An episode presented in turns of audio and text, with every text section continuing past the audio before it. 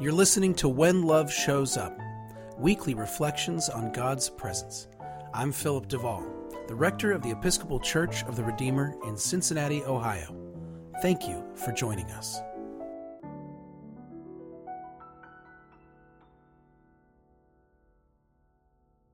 Hey, friends. When Love Shows Up, we'll feature some of our favorite previous episodes for the first couple of weeks in November and we will return with a new episode on November 19th. Happy listening. This past Sunday, the Church of the Redeemer held in person worship for the first time in seven months. I have to tell you, it was absolutely wonderful. In the truest sense of the word, filled with wonder. We called it Pop Up Church, and we had it in Ault Park. We had three services to keep numbers low, and everyone kept appropriate distances and stayed masked and was genuinely respectful of the rules and of each other. It was great. How great was it? We decided to do it again. So we're having pop up church again this Sunday, and you can check out our website for details on that. But you know what stays with me as I relive that beautiful day? It was how vocally and emphatically appreciative everyone was. Thank God we're doing this. I miss us so much. This is just so great. Thank you for doing this. Can we do it again? What I heard over and over again was something simple. We belong to each other, and we want to be near each other.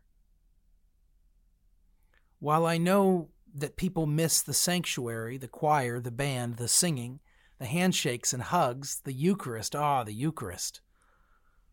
Some, some deep yearning was met on Sunday when we simply got to be together. Even when we knew we wanted more, we got to want more together. Even when we knew we were missing something, we got to miss it together, and that was not lost on any of us. And it makes me wonder with whom are you sharing your loneliness? We're all lonely. And I don't think that's I don't think that's just a COVID thing. Loneliness is a natural part of being human. The wondering if you are the only person who sees things the way you see them, the solitude that you experience surrounded by people, this has always been a part of our humanity. It's just been exacerbated by this pandemic, but it's a part of us, this loneliness. Jesus was profoundly lonely, you know. It's so obvious when you read the stories about him, constantly misunderstood, oscillating between seeking connection and trying to find alone time. So many of his parables and teachings are about being misunderstood. Friends, loneliness is not bad or shameful and it's not all about being physically isolated, although many of us are that right now.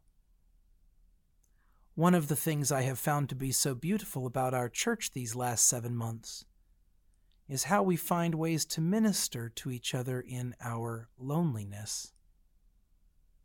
And I don't just mean this past week in the park, because the vast majority of people who are part of the Redeemer family were not able to join in worship there and won't be able to gather physically for a long time. I know that. But we are finding all sorts of ways to experience connection and togetherness. Each of us is in our own personal quarantine, not sure when we'll be together again the way we know and love so much. And, and I know there are waves of sadness and hopelessness, but it is my enduring hope and my work to assure that we know we have each other, that we have someone or a group of someones with whom we can share our loneliness. This matters tremendously.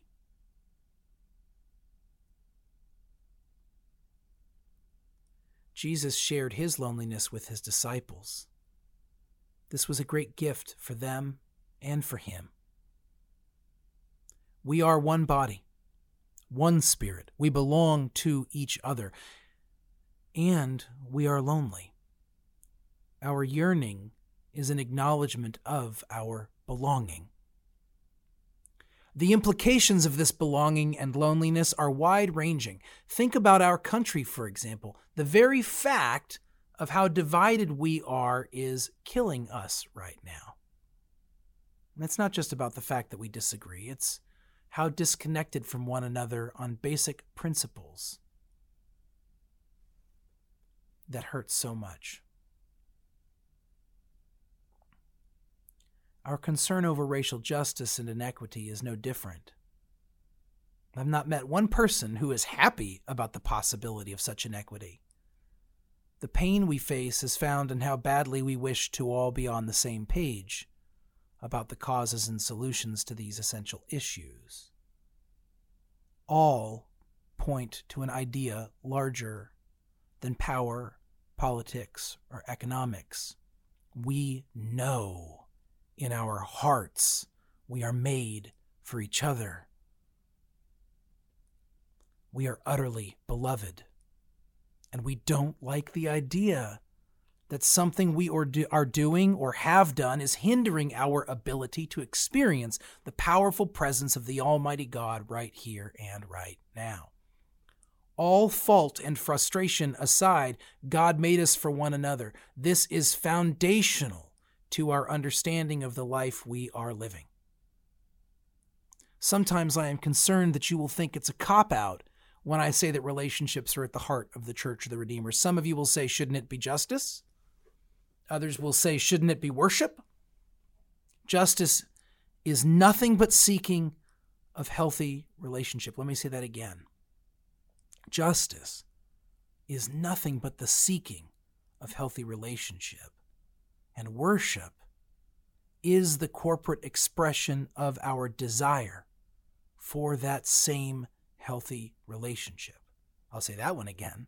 Worship is the corporate expression of our desire for that same healthy relationship. As Christians, everything we do points to the relationship at the center of all life. Cherish your loneliness at this time. It is pointing to something so essential to the life God has given you. My prayer is that you have a person or a place to share that loneliness, so that even in your loneliness, you know you belong. Maybe that place is at Ault Park on a Sunday morning or in a Zoom Bible study or coffee hour, or a physically distanced walk with your neighborhood connector, or a call from your Stephen minister. Wherever it is, you will find your Redeemer there. We are in this together.